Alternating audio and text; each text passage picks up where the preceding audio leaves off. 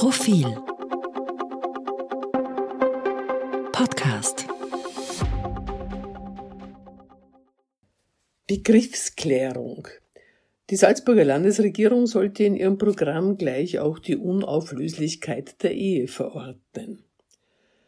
Die neue Salzburger Landesregierung greift also wieder einmal tief in die Ideenmottenkiste und will Müttern Geld geben, wenn sie Kinder familienintern betreuen, statt sie in den Kindergarten zu schicken.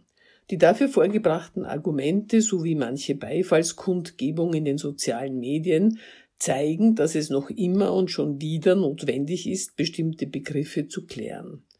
Also auf ein neues. Wahlfreiheit die gibt es seit jeher. Jeder Mensch hat die Wahl, erwerbstätig zu sein oder es bleiben zu lassen. Das Abwählen der Erwerbstätigkeit fällt leicht, wenn man reicher Erbe oder reiche Erbin ist. Für alle anderen stellt sich allerdings die Frage, wie sie dann ihren Lebensunterhalt finanzieren. Bankeinbruch? Trickbetrug? Glücksspiel? Ach nein, FPÖ und ÖVP wissen was Besseres. Papa erhält Mama und die Landesregierung gibt eine Zeit lang ein paar Kreuzer drauf heißt Versorgungsehe und funktioniert je nach Einkommenslage von Papa und je nach seiner Großzügigkeit so lala. Wird allerdings zum Problem, wenn Papa ein neues Leben mit einer neuen Frau beginnen will, weil Mama dann durch die Finger schaut. Vorschlag?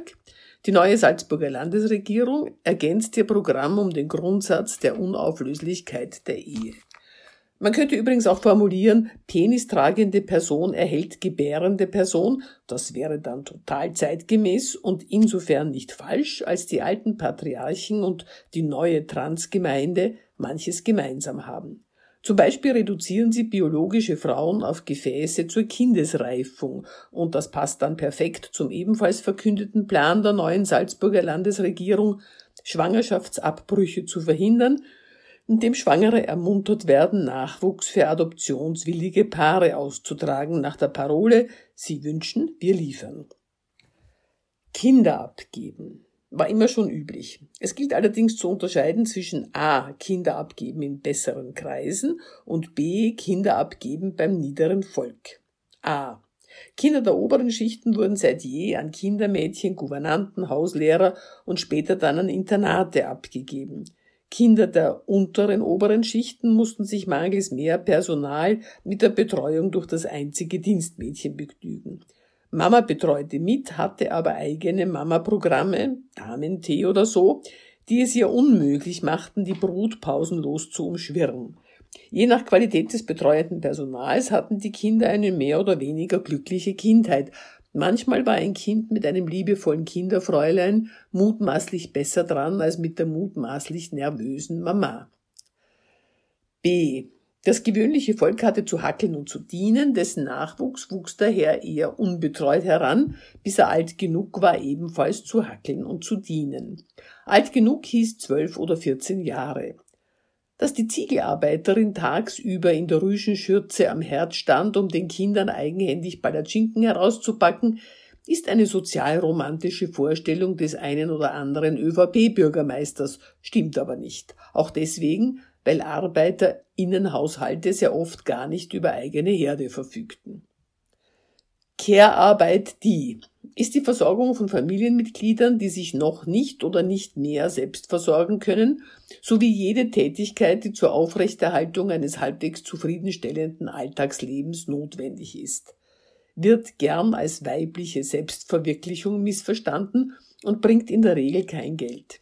Wenn die Salzburger Landesregierung jetzt den Verzicht auf ein Erwerbseinkommen und berufliche Aufstiegschancen mit einem kleinen Zuschuss abgelten will, ist das keine Aufwertung der Care-Arbeit, sondern eine Zementierung alter Rollenmuster, die eine faire Aufteilung der Care-Arbeit zwischen Müttern und Vätern verhindern. Kindergarten der ist keine Aufbewahranstalt, sondern ein Ort, an dem Kinder andere Kinder treffen, soziales Verhalten üben und, ihrem Alter angemessen, Bildung erwerben sollen.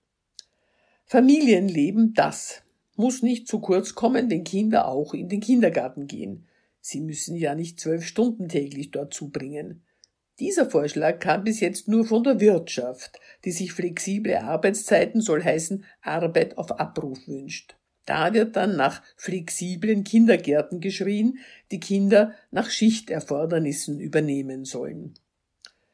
Arbeitszeitverkürzung, die würde dem Familienleben tatsächlich dienen.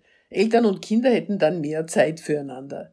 In diesem Zusammenhang irritiert allerdings die zunehmende Gleichsetzung der verkürzten Arbeitszeit mit einer Vier-Tage-Woche. Denn Kinder kann man, Überraschung, nicht blockweise abfertigen. Die Vereinbarkeitsfrage stellt sich daher täglich, wenn Arbeitszeiten die Kindergartenöffnungszeiten überlappen. Deswegen wären kürzere Arbeitstage und nicht kürzere Arbeitswochen eine Hilfe, schon gar für Alleinerzieherinnen. Ja, alles keine Neuigkeiten, sollte man meinen. Dass es dennoch anhaltend notwendig ist, dem Missbrauch dieser Begriffe entgegenzuwirken, könnte eine schon ziemlich wütend machen.